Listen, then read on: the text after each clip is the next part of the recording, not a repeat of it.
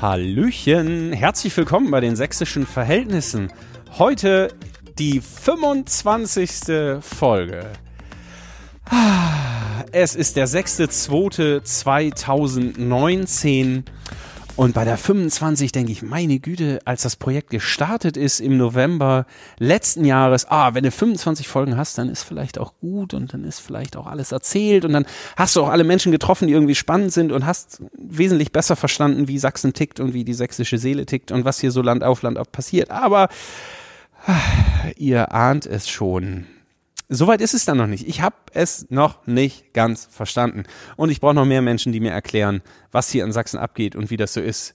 Ähm, und deswegen freue ich mich, dass es einfach fröhlich weitergeht, auch 2019. Aber heute ist die Silberhochzeit der Podcast-Folgen 25. Herzlichen Dank für die Rückmeldung zur Folge mit Christian Demuth. Ja, der Mann redet krass viel und ähm, Differenzierung braucht, glaube ich, auch so viele Worte, die er macht. Es tut mir leid, Norbert, dass die Volksfragen weggefallen sind und du auf deine so drängende Frage keine Antwort gekriegt hast.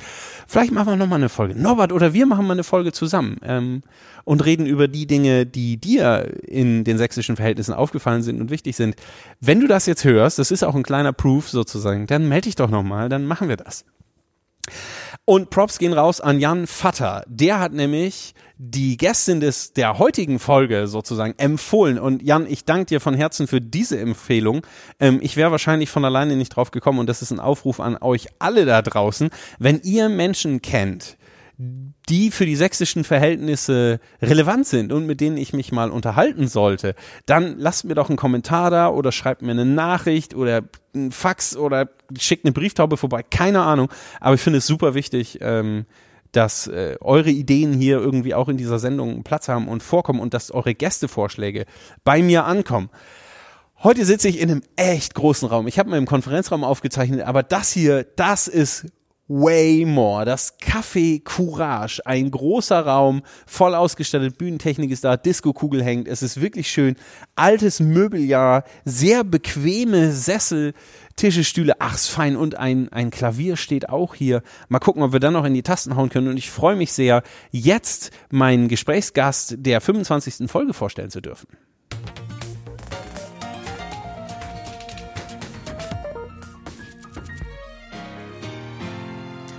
Dinge, die Sie noch nicht über Judith Schilling gewusst haben. Sie ist in Ansbach geboren, hat Kunstgeschichte und Germanistik an der TU Dresden und an der, am University College Cork studiert. Sie ist seit zehn Jahren im Treibhaus e.V. aktiv, erst ehrenamtlich, dann ehrenamtlich im Vorstand, dann hat sie ein FSJ Kultur gemacht, eine Projektleitungsstelle inne gehabt im Treibhaus e.V. und jetzt, seit 2017, ist sie Geschäfts Führerin des Treibhaus e.V. in Döbeln und damit wisst ihr auch, zu welcher Einrichtung das Café Courage gehört. Richtig entspannen kann Judith Schilling. Beim Reisen, dann wenn ich das Gefühl habe, unterwegs zu sein, Neues entdecken kann und meinen Alltag hier in Döbeln auch mal hinter mir lassen kann. Und richtig ausflippen kann sie. Wenn Leute einfach nur drauf losmeckern und nicht so richtig drüber nachdenken, worüber eigentlich. Und damit habt ihr die sympathische Stimme zu der sympathischen Frau schon gehört. Judith Schilling, herzlich willkommen in dem Podcast der sächsischen Verhältnisse. Hi. Hi, wie geht's dir? Mir geht's ganz gut. Ich bin ein bisschen kränklich, aber äh, ich freue mich trotzdem sehr, dass wir uns heute hier treffen. Ja, ich freue mich auch. Judith, der Podcast ist Programm und das Programm heißt Sächsische Verhältnisse. Wie verstehst du diesen Begriff? Ähm, ich habe darüber lange nachgedacht, also schon seit ich den Podcast das erste Mal gehört habe. Und in dem Umfeld, in dem ich aktiv bin, äh, merke ich vor allem, dass für mich sächsische Verhältnisse bedeuten, dass man sich häufig rechtfertigen muss für das, was man tut, für mhm. den Bereich, in dem man aktiv ist. Und vielleicht, ähm, oder nee, nicht vielleicht, ich verbinde das auch so ein bisschen damit, äh, dass ich das Gefühl habe, dass so ein Begriff von Kritikunfähigkeit im Raum ist. Mhm. Okay. Du arbeitest seit über zehn Jahren, ich habe es anmoderiert, äh, im und für das Treibhaus e.V. Was genau ist das hier? Der Treibhaus e.V. ist ein soziokultureller Verein, der ganz viele verschiedene Projekte macht. Wir haben angefangen mit ähm, eine Netzwerkstelle, die im Bereich Antirassismusarbeit, Netzwerkarbeit unterwegs war. Ähm, ein großer Bestandteil unserer Arbeit ist Kulturarbeit. Wir machen aber auch äh, Jugendarbeit, politische Bildung, historisch-politische Bildung. Wir haben äh, Werkstattbereiche, eine Siebdruckwerkstatt zum Beispiel, eine Fahrradwerkstatt. Wir äh, machen interkulturelle Arbeit, ähm, haben Beratungsangebote für Geflüchtete und sind damit äh, recht breit aufgestellt, haben ein Haus hier in der Bahnhofstraße 56, wo wir uns gerade äh, befinden und hier äh, eine Begegnungsstätte haben, das Café Courage und haben mittlerweile auch unter unserer Trägerschaft ein zweites Haus, das ist mhm. das Haus der Vielfalt, wo wir ähm, zum Beispiel unser Nähcafé untergebracht haben, was auch äh, Begegnungen schafft für alle Leute, die Lust haben, daran teilzuhaben. Also ich würde so als Hauptbestandteile aller Projekte einerseits Begegnungen schaffen, andererseits Partizipationsmöglichkeiten auch schaffen. Und ähm, ja, wir verbinden auch mit allen Projekten einen großen Bildungsauftrag. Okay. Hier im Café Courage, ähm, das könnt ihr jetzt nicht sehen, wobei ich bei Facebook ein Panoramabild Inside Café Courage poste, da ähm, sieht man auch eine Ausstellung. Ähm, so Roll-Ups stehen hier jede Menge. Das ist, wenn ich das richtig überblicke, Schwarz-Weiß-Fotografien, ähm, Konzentrationslager kann ich hier lesen. Das ist ein Teil eurer historisch-politischen Bildung. Worum genau. geht's hier genau in der Ausstellung? Das ist äh, eine Ausstellung über die Aktion Reinhardt, die nennt sich, sie kam ins Ghetto und äh, ging ins Unbekannte ähm, wo es um die Vernichtung der europäischen Jüdinnen und Juden ähm, im Rahmen der Aktion Reinhardt äh, geht. Und für alle, die es interessiert, ist sie noch bis zum 22. Februar hier im Café Courage zu sehen. Okay. Ähm, du bist seit zehn Jahren mit dem Treibhaus e.V. verbunden. Meine ganz persönliche Frage, was genau hält dich an diesem Verein? Ich meine, du hast in Kork studiert, du hast an der TU in Dresden studiert, Kunstgeschichte und Germanistik. Das öffnet ja jetzt auch andere Felder. Mhm. Ähm, also was, warum hast du dich persönlich so an die, diesen, diesen Verein gebunden? Hm. Was hält dich hier? Ja, also tatsächlich war ich lange weg. Äh, ich habe äh, hier mein FSJ Kultur gemacht und danach gesagt, nee, kein Bock mehr, ich komme hier nicht mehr her. Ich glaube, ich habe mich zu der Zeit auch ein bisschen übernommen, habe irgendwie nicht so richtig gelernt, Nein zu sagen, ganz viele Aufgaben übernommen und äh, war nach meiner Zeit während dieses FSJ Kulturs auch so ein bisschen satt von dem Verein und bin dann aber nach meiner Studienzeit wiedergekommen und ich glaube, das hat vor allem was damit zu tun, dass dieser Ort mich in meiner Jugendzeit doch sehr geprägt hat, vor allem äh, mich politisiert und sozialisiert hat und der Ort für die Stadt Döbeln meines Erachtens unheimlich wertvoll und wichtig ist und ich die Möglichkeit mit meiner Arbeit habe, das zu unterstützen und zu stärken. Ähm, und gerade die, ich habe mein erstes Projekt, das war Willkommen in Döbeln, äh, ein interkulturelles Projekt, einerseits Bürgerbeteiligung, andererseits gibt es Beratungsangebote, was ich vorhin schon erzählte.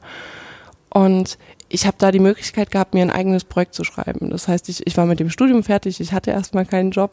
Und da, das sind die Möglichkeiten, die dieser Verein bietet. Äh, Menschen können sich hier Projekte schreiben, können einfach ähm, im Rahmen der, der Infrastruktur, auch die dieser Verein bietet, das machen, worauf sie Bock haben. So. Und die Möglichkeit habe ich genutzt, habe mir ein, ein Projekt geschrieben, habe dann einen Job gehabt und habe den gemacht. Ich habe schnell festgestellt, dass ich äh, das zwar gut kann, ich kann organisieren, ich kann Veranstaltungen auf die Beine stellen. Ich bin aber keine Sozialarbeiterin. Ich hänge viel mit Sozialarbeiterinnen und Sozialarbeitern ab. Ich äh, bin äh, durchaus wertschätzend. Ich, äh, ich kann moderieren etc. Aber ähm, das ist nicht ganz der, der Kernpunkt dessen, was ich eigentlich gelernt habe und worauf ich eigentlich Lust habe. Und in der Geschäftsführung, die ich äh, mittlerweile übernommen habe, kann ich viel mehr den Aufgaben nachgeben, an denen ich ein Interesse habe. Ich mhm. dann parallel zu äh, den Aufgaben in der Geschäftsführung eine Weiterbildung im Bereich Kulturmanagement gehabt, äh, gemacht und kann mich jetzt hier tatsächlich ausleben und äh, der Verein bietet mir ganz viele Möglichkeiten, die ich glaube ich in anderen Unternehmen, Arbeitsfeldern nicht so hätte. Also ich genieße ja einerseits Freiheiten und andererseits äh, kann ich dem Haus, das mich selber in meiner Jugend begleitet hat, auch ganz viel zurückgeben. Ich wollte gerade sagen, es klingt für mich aber auch so, als ähm, also nicht nur, dass das Haus dir oder der Verein dir ziemlich viel bietet, sondern umgekehrt, dass die Kompetenzen, die du ähm, hier als Jugendliche erworben mhm. hast, dann professionalisiert durch Studium und Weiterbildung, Kulturmanagement zum Beispiel. Also hier, hier fließt, es ist so eine Win-Win-Situation, ne? Es geht ja hin und her so. Ja. Ähm, äh, das denke ich auch, wenn du sagst, du hast dir selbst ein Projekt geschrieben, dann ist ja trotzdem, wird ja jemand gesagt haben, ja, das Projekt, also nicht nur, ey, die Judith ist cool und die hat eine geile Projektidee, sondern wir brauchen das Projekt auch. Ja. Also das, was passiert sozusagen, macht Sinn Ja. für die soziokulturelle Arbeit hier in, in der Region. Ich meine, das war ja auch ähm, zu einer Zeit, wo das Projekt absolut nötig war. Ich habe 2015 angefangen mit diesem Ja, okay. Projekt Willkommen in Döbeln. Das war zu einer Zeit, wo ähm, viele Geflüchtete nach Döbeln gekommen sind. Zu einer Zeit, wo überhaupt nach Deutschland viele Geflüchtete gekommen sind. Da ist eine dieser Willkommen in Initiativen äh, hier in Döbeln In entstanden. Döbeln passiert, ja. Okay. Genau. Ähm, dementsprechend entstand auch eine Notwendigkeit und äh, es gab hier eine Bündnisstruktur von, ähm, von Menschen, die was machen wollten und der Treibhaus e.V. hatte äh, Infrastruktur und hat das mit unterstützt Mhm. und damit einherging dann sozusagen diese Projektstelle. Also es gab auch eine Notwendigkeit, gleichzeitig für mich Genau. auch eine Möglichkeit. Döbeln ist etwa, je nachdem wie schnell man fährt, 25 bis vielleicht 35 Autominuten von Dresden entfernt. In Richtung Leipzig könnte es ein bisschen mehr sein. Dreiviertel bis Da- eine Stunde. Okay. Mhm. Ähm, nach meiner persönlichen Definition wäre das jetzt ländlicher Raum. Wenn man Chemnitz noch dazu nimmt, ich würde sagen, alles, was so 25 Autominuten äh, von den drei großen Städten Dresden, Leipzig, Chemnitz in Sachsen entfernt ist, das würde ich, ich, nur ich persönlich, wenn du das anders siehst, lieber Mensch im Sozialraum, ländlicher Raum, dann schreib mir eine Nachricht und pack mir eine bessere Definition zusammen. Die hau ich dann sehr gerne in die Shownotes. Aber ich würde mal, ich mache jetzt mal das grobe Ding, das hier ist ländlicher Raum. Ähm, alle stürzen sich in allen Diskussionen und Debatten auf den ländlichen Raum, egal wo man hinguckt. Der Sachsen-Monitor sagt, oh, hier müssen wir was tun. Der, die, die verschiedenen Parteien und Fraktionen ziehen mit unterschiedlichen Formaten durchs Land und wollen im ländlichen Raum reden. Der muss entwickelt werden, bla bla bla bla. Ähm, was ist denn der ländliche Raum für dich? Eher Paradies oder eher Vorhölle? Ich glaube beides. also Wann ist er was?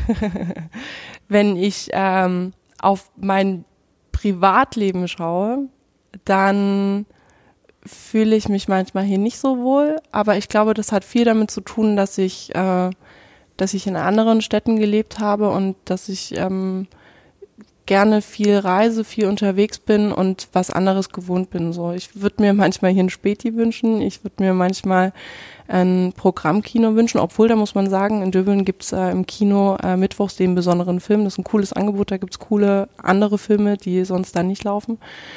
Ähm, und das, was ich immer wieder feststelle, ist, der Ort, in, an dem ich arbeite, ist der Ort, der Kulturangebote ähm, schafft, der Alternativen bietet, die ich zwar gerne wahrnehme, aber das ist nun mal auch mein, mein Ort, an dem ich arbeite. Und ich hätte eigentlich gerne manchmal noch einen zweiten Ort wie diesen, weil ich kann hier manchmal einfach nicht hingehen, so privat. Hm. Und genau. Weil dann immer einer kommt und sagt, hey, Judith, schön, dass du da bist, können wir noch mal ganz kurz? Ja, oder du gehst aufs Klo und da fehlt Klopapier oder also und Was dann füllst passiert? du das auf und du hast irgendwie immer so, ein, so eine Arbeitsperspektive auf diesen Ort. Okay. Das heißt, äh, wie gesagt, Der, der, der Filter läuft immer mit. Ja. Genau, so und im Privaten denke ich mir manchmal so, puh, könntest irgendwie doch gerne woanders hingehen. Gleichzeitig ist mir das zu wichtig, als, als dass man sagt, so, nee, lässt es sein.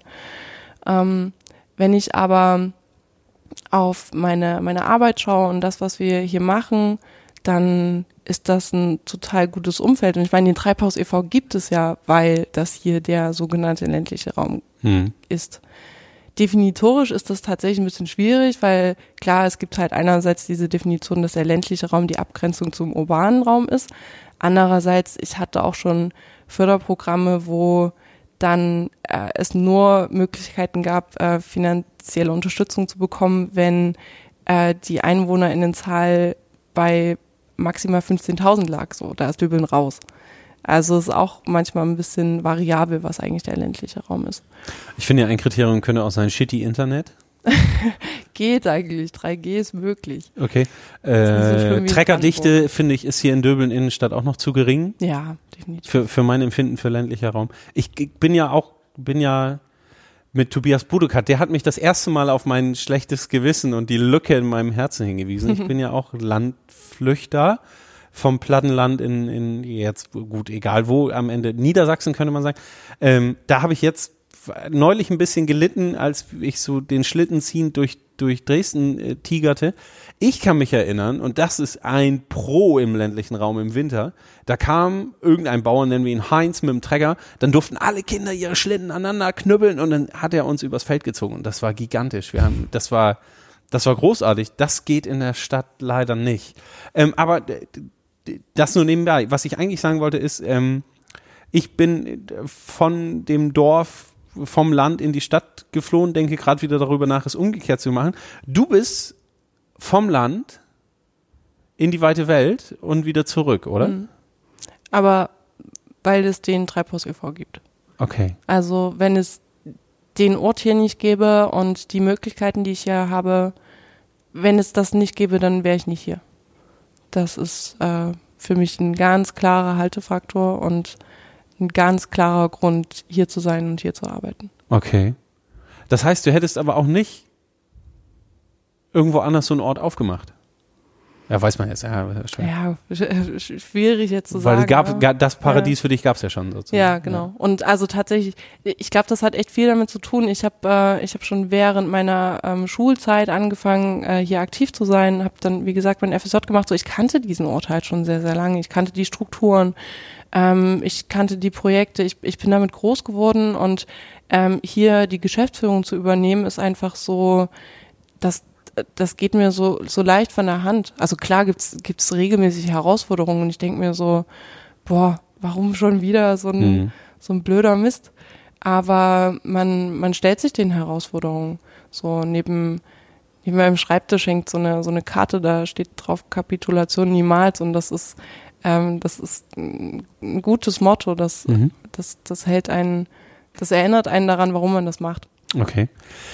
Ähm, du hast vorhin schon ein bisschen beschrieben, was das Treibhaus TV so alles bietet. Ähm, ich habe mich gerade an einer eher schwurbeligen Definition des ländlichen Raums versucht. mach doch mal bitte für mich und für die Menschen, die diesen Podcast hören, eine Definition. Was ist denn soziokulturelle Arbeit? Also was, was macht das aus? Mhm. Na, ich habe äh, ja schon davon gesprochen, dass wir, äh, dass alle unsere Projekte den Anspruch haben, partizipativ zu wirken. Also wenn wir eine Kulturveranstaltung machen, dann ist der Anspruch, Menschen die Möglichkeit zu geben, daran mitzuwirken. Sowohl was die Auswahl. Wie, wie kann ich mir das vorstellen? Sowohl ja, genau. was die Auswahl der KünstlerInnen angeht, als auch was die Organisation angeht. Also wenn ich zum Beispiel Lust habe zu lernen, wie ähm, wie eine Veranstaltung an sich, eine, wie eine Veranstaltungsorganisation äh, funktioniert, dann, dann habe ich die Möglichkeit. Aber wenn ich zum Beispiel technikaffin bin, dann kann ich auch sagen, hey, ich will äh, das lernen, ich will lernen, wie ich eine äh, PA aufbaue oder wie ich irgendwelche Kabel zusammenstecken. Müsste ich eigentlich auch mal lernen, weiß ich nicht so genau. Aber diese, diese Chance hätte ich äh, im, im Bereich der Kultur zum Beispiel. Ähm, und diese Chance bieten auch alle anderen Projekte, ähm, an, am Veranstaltungsprogramm mitzuwirken, an der Veranstaltungsorganisation. Aber wie macht und ihr dann eure, aber wie macht ihr eure Planung? Ich meine, ihr müsst ja einen Jahresplan machen. Ihr müsst ja irgendwann sagen können, okay, da machen wir ein Konzert und da fragen wir jetzt mal eine Band an oder keine Ahnung. Mhm. Das, also es gibt ja so Booking-Prozesse und so Veranstaltungsorganisationsprozesse, die einfach einen krass langen Vorlauf brauchen. Mhm. Ähm, wie ernst ist da Beteiligung dann möglich? Na, also wenn ich jetzt nochmal auf den, auf den Kulturbereich gucke, dann haben wir eine Projektleiterin, äh, Antje bei uns, die macht ihre Jahresplanung schon im Vorjahr, aber sie ist zum Beispiel regelmäßig, bei uns ist das das Instrument der, des Provinzplenums. Hieß Provinzplenum? Provinzplenum, das hieß früher Vereinssitzung, hat aber immer so diesen Anstrich gehabt, dass man äh, Vereinsmitglied sein muss, um daran teilzunehmen. Die Idee war aber immer, es ist ein Plenum, wo wir über alles Mögliche, was im, im Verein passiert, äh, reden.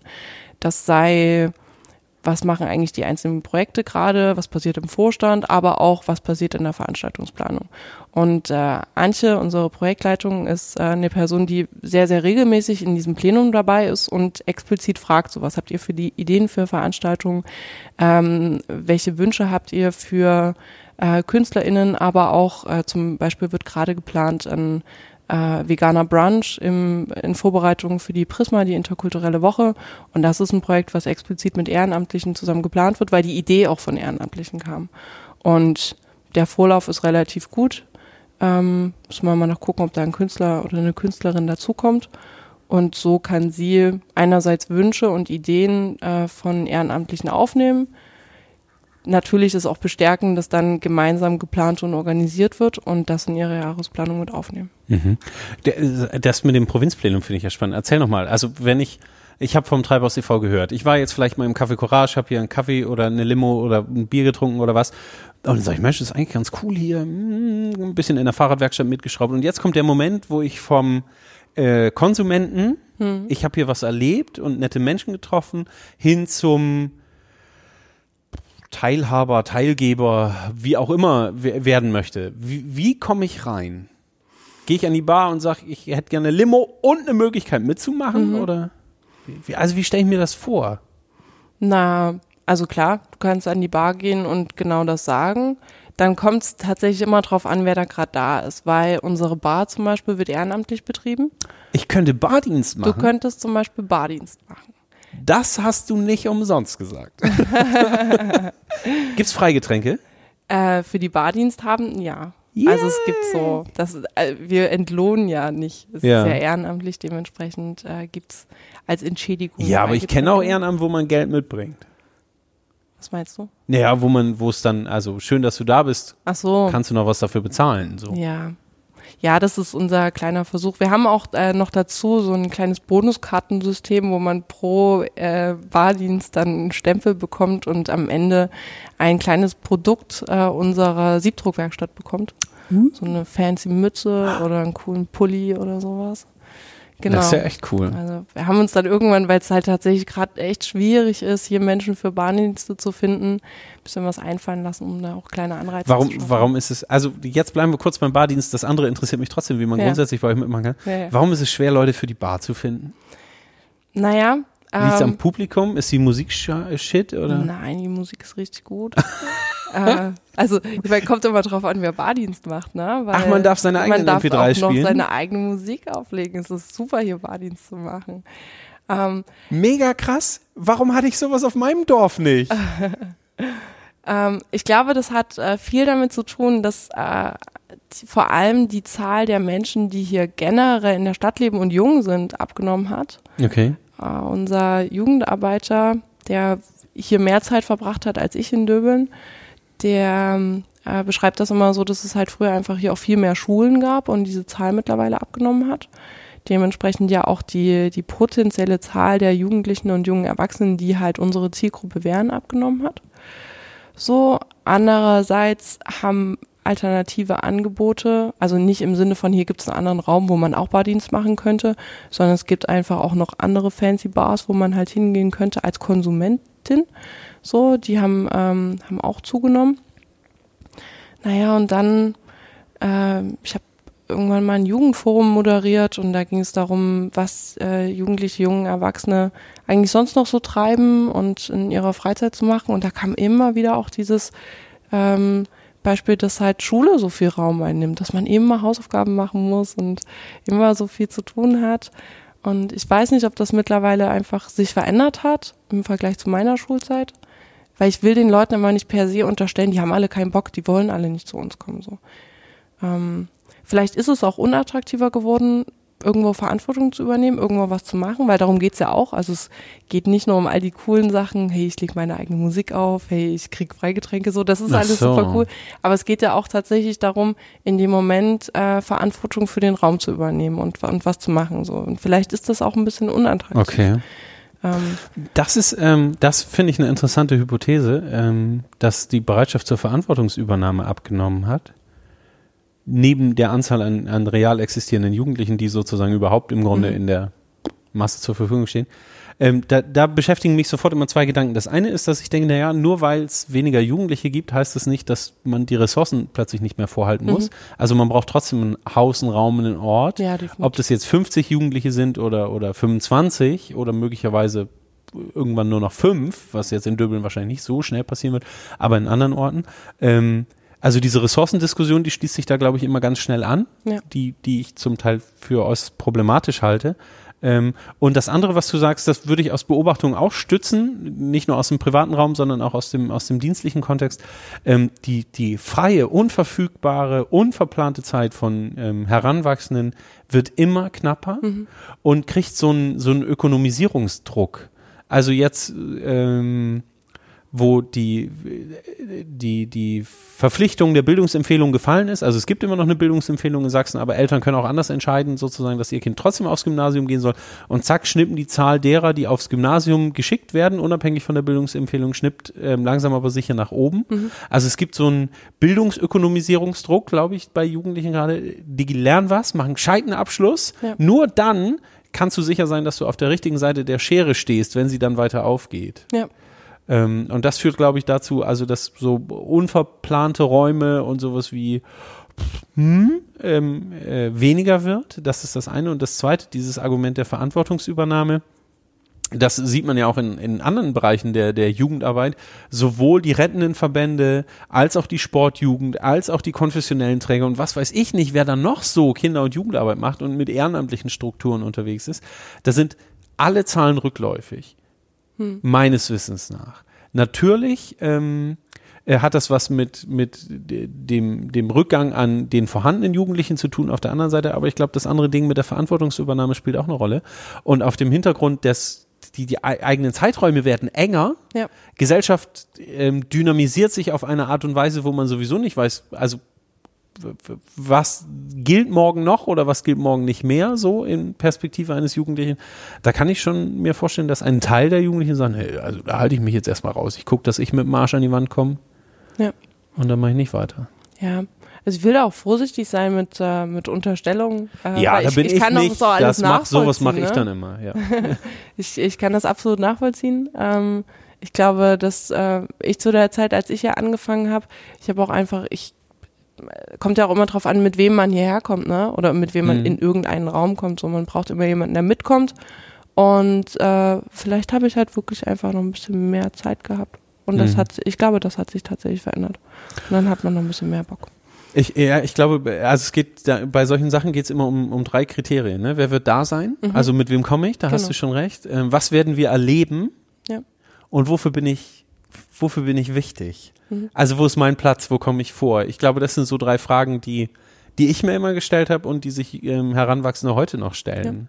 Ja. Ähm, jetzt weiß ich, kenne das Programm, es sind noch andere da. Wie kann ich mitmachen? Genau. Also du kannst äh, einen Bardienst übernehmen. Ja, da bin ich schon dabei. Da bist du schon dabei, perfekt. ähm, dann kommst du hoffentlich ähm, zum Provinzplenum. Genau, das findet. Wie oft ist das? Äh, einmal im Monat am letzten Mittwoch. Einmal des, im Monat. Des letzten, also am letzten Mittwoch im Monat. Okay, und da kann alles diskutiert werden. Genau. Also äh, wir teilen uns ein bisschen rein. Es gibt so eine grobe Moderation, die machen, macht manchmal jemand vom Team, manchmal jemand vom Vorstand, manchmal, wir hatten mal einen Praktikanten, der hat das mitgemacht, ähm, kann aber auch gerne irgendjemand anders machen. Es geht nur darum, dass wir versuchen, ein Protokoll zu schreiben, das an äh, einen Treibhausverteiler geschickt wird, ähm, wo alle Leute drin sind, die daran Interesse haben. Und genau, darin kann diskutiert werden, wir wollen äh, irgendeine Veranstaltung planen, wir wollen, wenn wir zukünftig in andere Veranstaltungsräume gehen, dass da nirgendwo geraucht wird. Wir wollen ein neues Getränk an der Bar einführen. Wir Selbst die Getränke an der Bar werden diskutiert? Wenn daran Interesse besteht. Also äh, unser FSJler oder unsere FSJlerin ähm, ist dafür verantwortlich. Für die äh, Getränke. Äh, für Getränke, Kaffee, Courage, all das, was hier so passiert. Das ist ein super Job. Aber wenn es äh, wenn es da Interesse gibt, sowas zu ändern, dann klar. Und nochmal so, also ich stelle mir das jetzt schon wie einen wilden Haufen vor. Naja. Oder ist das krass gesittete Vereins, weil du ja gesagt hast, es das heißt jetzt, also wir haben es nicht mehr Vereinssitzung genannt, weil, hm, hm. Wie, also wie viel Zustrom ist da so? Kommen da jedes Mal neue dazu oder? Nee, ist unterschiedlich. Also ähm, da kommen mal fünf, wir waren auch schon 20, äh, das ändert sich. Okay. Äh, das ist aus einer Tradition entstanden, als der Verein noch äh, sehr jung und der frisch war, sehr frisch war, fand diese Sitzung jeden Montag statt. Krass. Das war so die, da gab es halt noch keine hauptamtlichen Strukturen, hm. sondern da ist halt alles ehrenamtlich. Ja, aber passiert. jeden Montag ehrenamtlich sich zusammenzusetzen ja. und zu sagen, wie wollen wir die Arbeit organisieren, ja. das finde ich schon krass. Na klar. Ähm, und ich glaube, da war es, war es wahrscheinlich noch aufgeregter und okay. unorganisierter. Mittlerweile, klar, ich meine, allein wenn ein Protokoll geschrieben wird und das moderiert wird, das, mm, das hat schon, das schon eine Form von. Na klar, aber. Wie lange geht so eine Sitzung? Mh, mm, unterschiedlich. Mal eine Stunde, mal zweieinhalb. Okay, in meinem Kopf war tatsächlich, das fühlte sich viel wilder an. ja, aber es geht ja vor allem darum, verschiedene Kommunikationselemente ähm, zu finden, um in diesem Verein alle Strukturen, die es so gibt, zusammenzubringen. Und das sind äh, Menschen, die hier aktiv sind, äh, das sind Menschen, die Mitglied sind, das ist der Vorstand, das ist das hauptamtliche Team, äh, das sind alle Leute, die hier irgendwie was miteinander zu tun haben. Und äh, überall wird irgendwas miteinander besprochen und äh, jeder hat verschiedene Wünsche und Ideen, die mit dem Verein zu tun haben. Die müssen ja auch irgendwie zusammengebracht werden. Mhm. Und das ist eines dieser Instrumente. Okay. Ich ähm, mach mal, also wir bleiben noch ein bisschen beim Treibhaus TV, weil mich die Arbeit hier tatsächlich sehr interessiert. Ähm, das Ding heißt Treibhaus e.V. soziokulturelles Zentrum und dann gibt es hier jede Menge Sachen, die in diesem Haus passieren. Mhm. Aber soziokulturell, ne, das klingt doch nach Sozis. Das ist doch links. Und Kultur ist da auch noch mit drin. Seid, seid ihr, ist, ist das Treibhaus e.V. So, so eine links außen? Dann sind hier überall Aufkleber auf den Tischen und man kann in der Herren-Toilettenkabinette rumtaggen. seid ihr, seid ihr links? Die, das ist schon eine Frage, die die sächsischen Verhältnisse ausdrückt, oder? Verhältnisse. ähm, ist, ja, ja? Ja. Also, ja, weiß nicht so genau. Also was andere ich, über euch sagen, kann man ja bei den anderen lesen, aber würdet ja, ihr von ja, euch weiß. sagen, ihr seid links? Ich glaube, nee, anders nicht. Ich glaube, wir verstehen uns als politischen Verein, das auf jeden Fall. Aber wenn man so drauf guckt, was wir so machen, Demokratiearbeit, rassismuskritische Arbeit, ähm, eine Arbeit, die sich mit Antisemitismus beschäftigt, die partizipierende Angebote schafft, etc. pp. Wenn Leute das als links begreifen, so, dann sind wir von mir aus links, dann ist das halt so. Aber, aber das ist die Fremd, Fremdbeschreibung sozusagen. Das könnten ja Menschen sagen. Genau. Ja. Aber ich, ich würde in mein Selbstverständnis nicht schreiben, dass ich ein linker Verein bin. So, sondern ich schreibe da rein, dass ich, äh, dass mein Ziel ist, Demokratie zu fördern, äh, mich mit Rassismus auseinanderzusetzen. Der, also der ein Problem der Demokratie ist. Mhm. Ja. So. Ähm, also dann beschreibe ich lieber Inhalte, mhm die mir wichtig sind, als irgend so ein Containerbegriff dann. Genau, genau. Okay. Aber wenn, wie gesagt, wenn die Fremdbeschreibung für einen progressiven politischen Ansatz links ist, dann ist das halt so. Aber ich würde unserem Verein diese Beschreibung nicht geben. Mhm. Aber ich, ja, wenn Aber, diese Inhalte so beschrieben werden, dann ist es halt so. Ja. Äh, also den kulturellen Aspekt der soziokulturellen Arbeit hast du erklärt, aber wofür steht denn dann, also ist das, meint das soziosozial oder ja, ja. wofür ist denn das? Na, es geht darum, dass ähm, wir in unseren Projekten mit Menschen arbeiten, die aller Generationen sind, mhm. die aller, wie sagt man das, aller Milieus sind, aller die interkulturell sind. Also es geht darum, viele verschiedene Menschen zu erreichen. Also soziale Generation Unterschiedlichkeit ist genau. geplant. Genau. Ja. Okay. Ich will ja nicht sagen, ich erreiche jetzt nur Leute, die ein Abitur haben und ähm, in Döbeln in einem bestimmten Wohngebiet leben oder mhm. so, sondern mein Ziel ist hier Angebote für alle Leute, die in dieser Stadt leben und noch darüber hinaus, bestenfalls. Ähm, und sich in irgendeiner Form für kulturelle Elemente was, was passiert dann sozusagen? Also Kultur ist Mucke, haben wir geklärt, hier gibt es naja, eine Bühne. Also es geht, es geht tatsächlich auch darum, Kultur nicht als äh, wir machen äh, Konzert und Kabarett zu begreifen, mhm. sondern ähm, es geht schon darum, Kultur als Kultur kann auch ähm, sein, wenn unser Jugendarbeiter eine Fahrradtour plant. Okay. Und da dann eine Gedenkstätte besucht. So, also mhm. es ist ein, ein weit gefasster Kulturbegriff, ähm, an dem alle unsere Projekte mitwirken. Mhm. Okay. Da seid ihr vielleicht nicht links. Hm. Aber da gab es jetzt, da gab es jetzt einen Zeit-Campus-Artikel, der ist äh, vor zwei Tagen, glaube ich, erschienen irgendwie. Vielleicht auch schon ein bisschen länger her. Da spülte es ihn plötzlich bei mir sozusagen ins Sichtfeld und da ging es tata ums Treibhaus e.V. und um einen Mitarbeiter, der eine kleine Wutrede geschrieben hat nach den Ereignissen in Chemnitz und dem geprägten Hashtag äh, Wir sind mehr und er hat ich weiß die Überschrift nicht mehr genau, aber ich verlinke es auch nochmal in den Show Notes. Das könnt ihr nochmal nachlesen. Es lohnt sich sehr und das hat ganz schön Welle gemacht. Er hat gesagt, wir sind nicht mehr. Mhm. Wer ist, würdest du sagen, das Wir in diesem Satz oder in dieser Aussage? Und gilt das immer noch? Also es ging schon darum, dass wir, also Menschen, die ähm, aktiv daran arbeiten, dass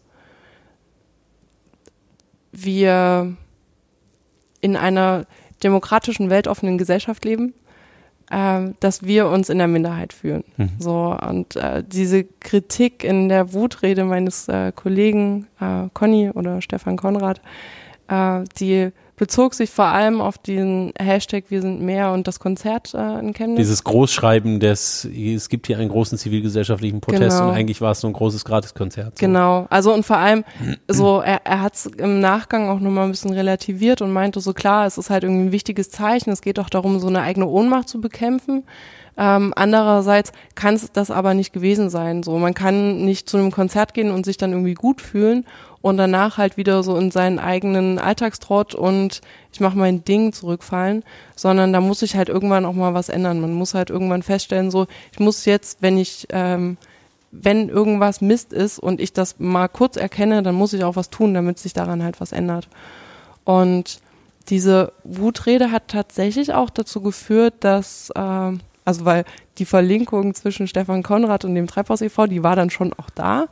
Ähm, und es haben, bei uns kamen schon auch viele Solidaritätsbekundungen, Fragen, wie kann man denn uns unterstützen, kam bei uns an und wir haben danach äh, die Idee gehabt, äh, unter einem Alternativ-Hashtag, äh, der wann, wenn nicht jetzt heißt, äh, eine Liste zu veröffentlichen, wie man uns denn tatsächlich unterstützen kann. Ich bin mir bei dem Hashtag noch nicht ganz sicher, weil wenn man, wann, wenn nicht jetzt, wenn man dem folgt, dann kommen auch so Fotos aus dem Fitti oder so, weil. Ja klar. Also, also, wann, wenn nicht jetzt? Ist jetzt. Ja. Genau, es ist halt, ach, vielleicht nicht so am besten gewählt, aber wir sind jetzt auch nicht alle Social Media Experten, geben wir es mal zu. Okay. Ähm, genau. Aber ja, es ging halt darum, sozusagen so einem großen Zeichen halt folgen zu lassen, was kann man denn konkret tun? So, und das ist halt irgendwie bei uns Bardienst machen, zu Veranstaltungen kommen, bei uns Mitglied werden, ähm, uns na, tatsächlich auch mit äh, Spenden unterstützen, aber es geht halt vor allem darum, irgendwie was zu tun und nicht halt mal eben irgendwie einen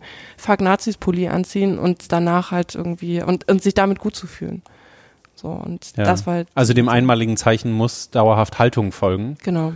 Ähm, für eine offene, demokratische, ähm, beteiligungsorientierte Gesellschaft. Genau. So.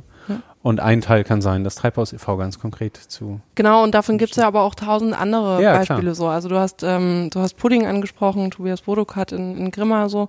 Das Haus der Jugend Grimma Folge habe ich vergessen. Ihr erinnert euch möglicherweise. Genau, also die alte Spitzenfabrik ist irgendwie so ein Top-Ort, aber Agenda Alternativ und ähm, das NDK in Wurzen und es, es gibt tausend solche Orte in Sachsen, die man, die man unterstützen kann und Habt ihr ein Netzwerk? Äh, wir sind in, wir sind zum Beispiel im toleranten Sachsen, das ist äh, so ein Netzwerk. Das packe ich auch nochmal in die Shownotes. Ist nämlich interessant, sich anzugucken. Die haben auch eine interessante Kampagne. Ich habe es auch bei dir schon liegen sehen, Gusche auf gegen rechts. Ja.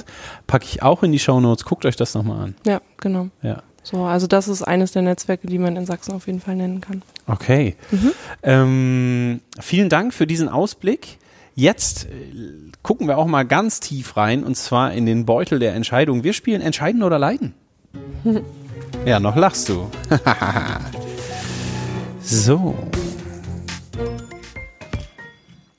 Okay, Judith Schilling, die erste Frage für dich. Ähm, du weißt, wie das Spiel geht, du hast eine Folge gehört, ihr da draußen wisst es auch. Und ihr könnt, das ist ganz wichtig, ihr könnt die Fragen, die wir jetzt spielen, in der Insta-Story äh, der sächsischen Verhältnisse auch selbst mitentscheiden und nachspielen. Also, erste Frage für dich.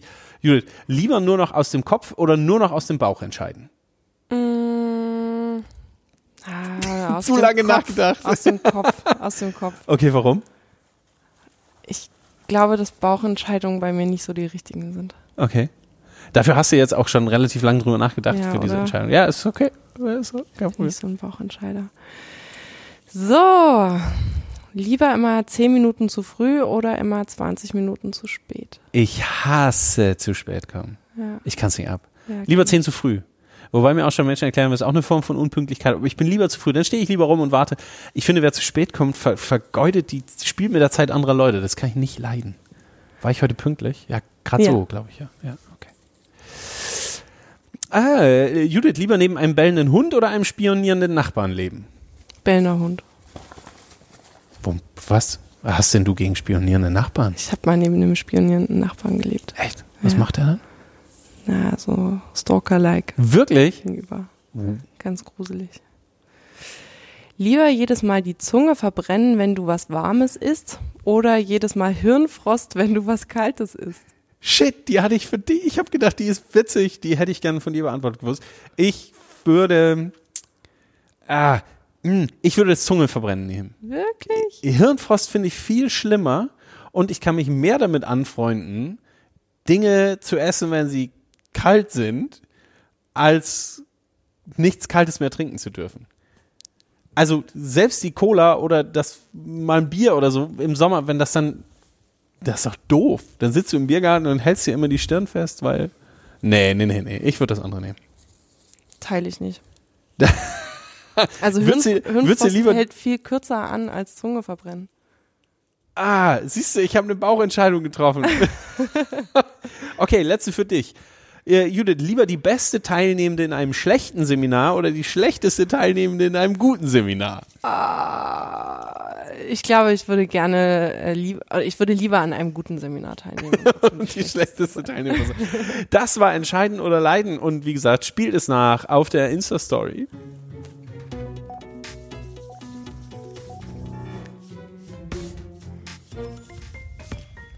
Superwahljahr in Sachsen. Äh, Kommunalwahl, Europawahl, Landtagswahl.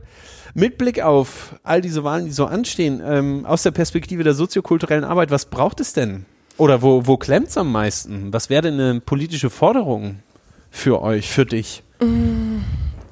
Naja, das, was wir immer brauchen, sind sichere, nachhaltige Förderstrukturen. Also Stichwort langjährige Förderung und Stichwort Eigenmittel. Also wir haben zurzeit ein Projekt, was über drei Jahre gefördert wird. Das äh, trotzdem aber dann jedes Jahr sozusagen einen Bescheid bekommt.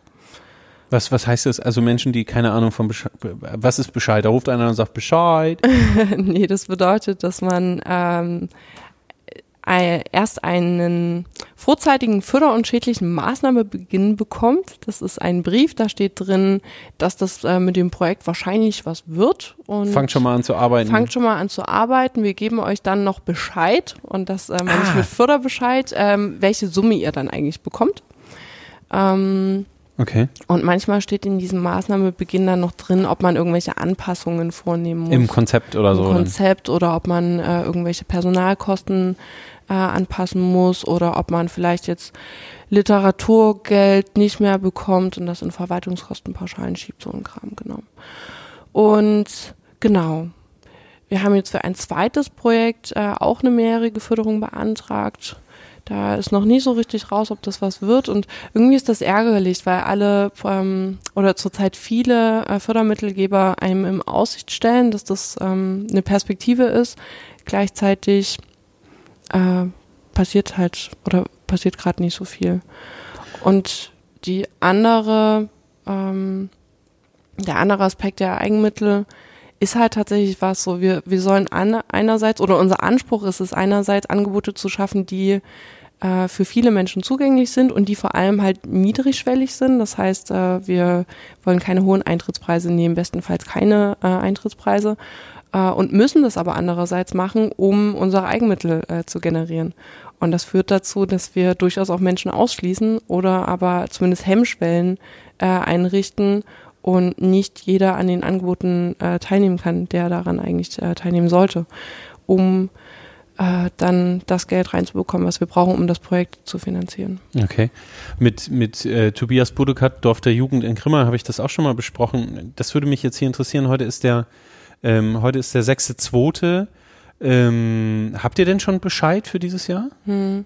Wir haben jetzt den ersten bekommen von unserem äh, Kulturraum, der Kulturraum Erzgebirge Mittelsachsen, der uns auch institutionell fördert. Das ist, ähm, ich würde es schon fast als recht sichere äh, Finanzierung äh, bezeichnen. Der kam jetzt Ende Januar. Okay. Das war der erste. Und alle anderen stehen noch aus. Mhm. Also alle weiteren Projekte haben noch keinen keinen Bescheid bekommen. Das heißt, nur damit ich das verstehe, kein Bescheid heißt, ähm, sozusagen die inhaltliche Bewertung ist noch nicht final, beziehungsweise es kommt auch faktisch kein Geld. mhm, genau.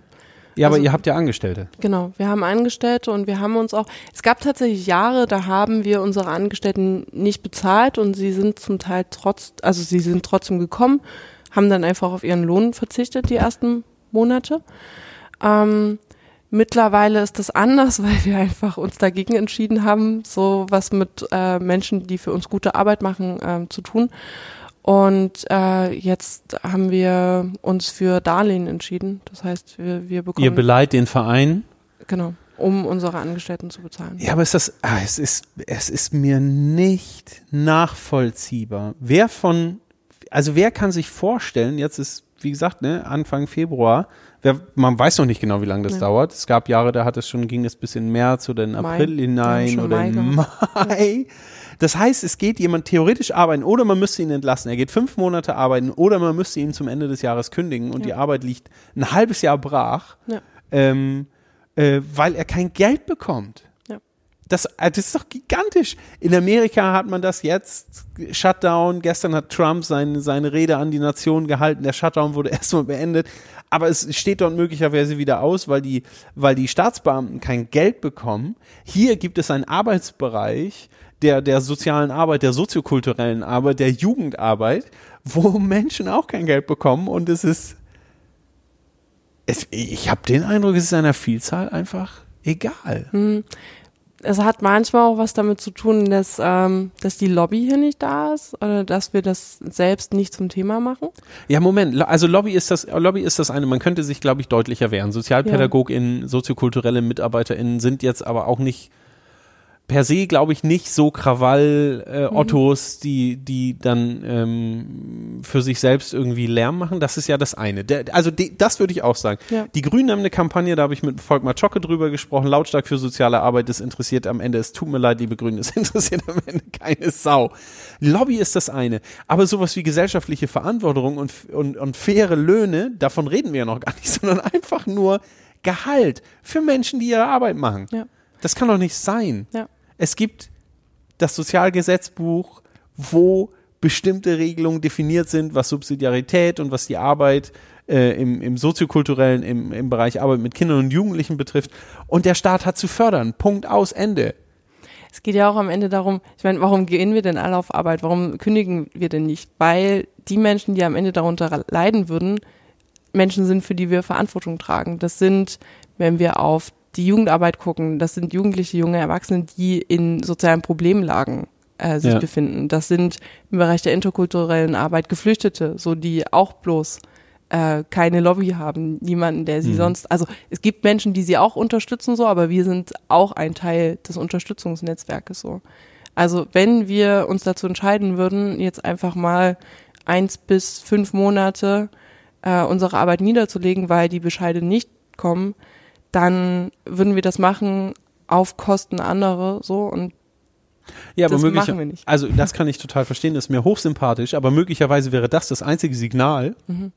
weil dann die Menschen, um die ihr euch bemüht, die sonst keine Lobby haben, ähm, die sozialen Verwerfungen würden plötzlich also erkennbar größer werden. Und wir hätten plötzlich eine gesellschaftliche Herausforderung, vor der wir stehen, nämlich Menschen, die äh, Struggle im Leben haben, diesen jetzt nicht mit ähm, ihnen zugewandten Menschen irgendwie bearbeiten können oder Orte haben, wo sie hingehen können. Ja. Und dann würde das trotzdem rauskommen. ja. Ja, ich meine, es ist eine Form von sozialen Experiment, die man nur gedanklich durchziehen sollte, aber ah, ich weiß auch, ah, ich, irgendwie, ich habe da, ich habe da echt kein Verständnis für. Und nee, nee, Hm. Ah, ich weiß auch nicht. Okay, Bescheide. Du hast gesagt, was brauchst du mit Blick auf das Wahljahr? Förderung und äh, die Frage nach Eigenmitteleinsatz. Ja, also das ist zumindest, äh, was die Projektstruktur angeht, Mhm. äh, das oder das, das ist schon seit vielen Jahren immer, immer das äh, Mhm. eines der wichtigsten Themen. Äh, ansonsten müssen wir, glaube ich, mal gucken, was passiert. Über, über Menschen, die uns unterstützen, die sowohl zur Veranstaltung kommen als auch die, die mitmachen, haben wir schon ganz viel gesprochen. Mhm. Das ist was, was wir immer brauchen. Aber das wäre mit Blick auf die Wahl jetzt auch nicht so, nicht so wahnsinnig. Also, Das- die, dass die zur Wahl gehen, wäre, glaube ich, gut. Ja, Das ist immer wünschenswert, dass sich möglichst viele Menschen auch an der parlamentarischen Demokratie beteiligen. Ja. Okay. Ähm, neben dem der Kategorie Entscheiden oder Leiden gibt es noch eine andere und wir kommen zu den Volksfragen.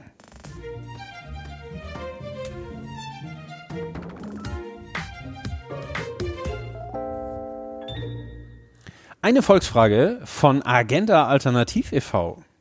Was war dein bisher schönstes Erlebnis in deiner Arbeit beim Treibhaus e.V.? Wir haben 2017 das 20-jährige Jubiläum des Treibhaus e.V. gefeiert. Okay. Und das war mir einerseits eine Ehre, dass ich äh, genau zu dieser Zeit irgendwie den, den Verein äh, begleiten durfte. Und andererseits habe ich äh, zu der Zeit oder in Vorbereitung auf dieses Jubiläum eine, eine Chronik erstellt. Und das war für mich ganz spannend, mich damit zu beschäftigen, wo der Verein herkommt, Mhm. was er so für Entwicklungen mitgenommen hat, welche Menschen den Verein gestaltet haben, welche Projekte sich hier entwickelt haben, welche Projekte auch gescheitert sind ähm, oder dann einfach irgendwann abgebrochen wurden, welche neuen Projekte entstanden sind. Die Chronik heißt, es hat sich alles gelohnt und ich glaube, das ist auch ein sehr treffender Titel.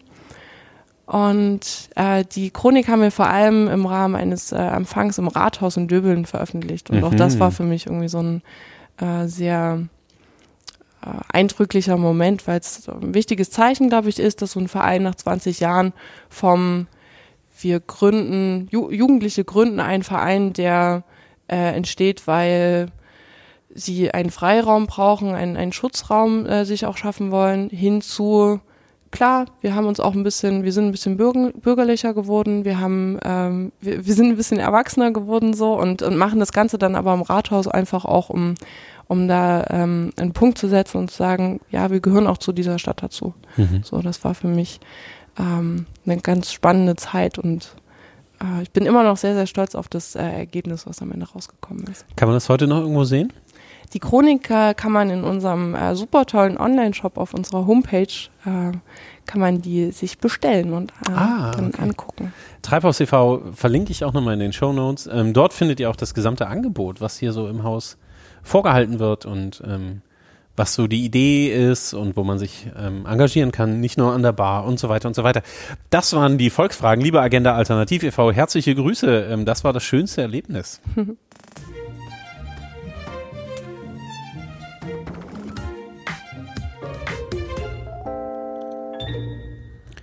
Ja, Judith, äh, wir kommen zum Ende der Sendung.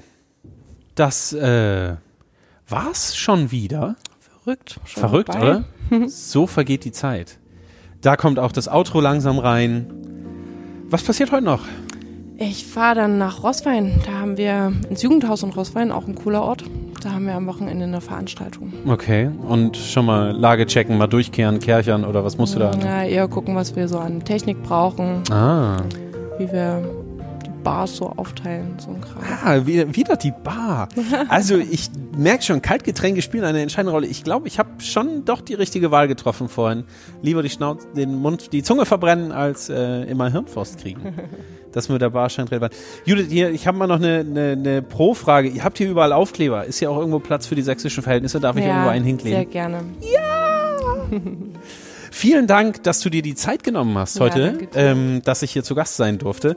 Und da vorne liegt noch eine Zuckerschnecke, die werden wir gleich und irgendwelche tollen Kekse, die werden wir jetzt noch verspeisen. Herzlichen Dank, alles Gute für euch und das Treibhaus. Und ähm, irgendwann mache ich mal Bardienst. Super, gerne. Ja, Leute, das waren die sächsischen Verhältnisse, Folge 25. Herzlichen Dank fürs Zuhören, wie immer. Herzliche Einladung, lasst einen Kommentar da. Was hat euch gefallen? Was braucht ihr? Oder nochmal, mit wem sollte ich mal reden? Welche Gäste sollen auf die Liste? Äh, danke für den freundlichen Hinweis, doch mal mit den politischen Stiftungen zu reden. Das fand ich eine nette Idee, die nehme ich gerne auf. Wenn ihr sonst noch was habt, lasst es mich wissen. Geht raus, heute ist noch ein bisschen Schnee. Aber wenn ihr die Folge hört, hm, wir haben am 6.2. aufgezeichnet, veröffentlicht wird die Woche drauf.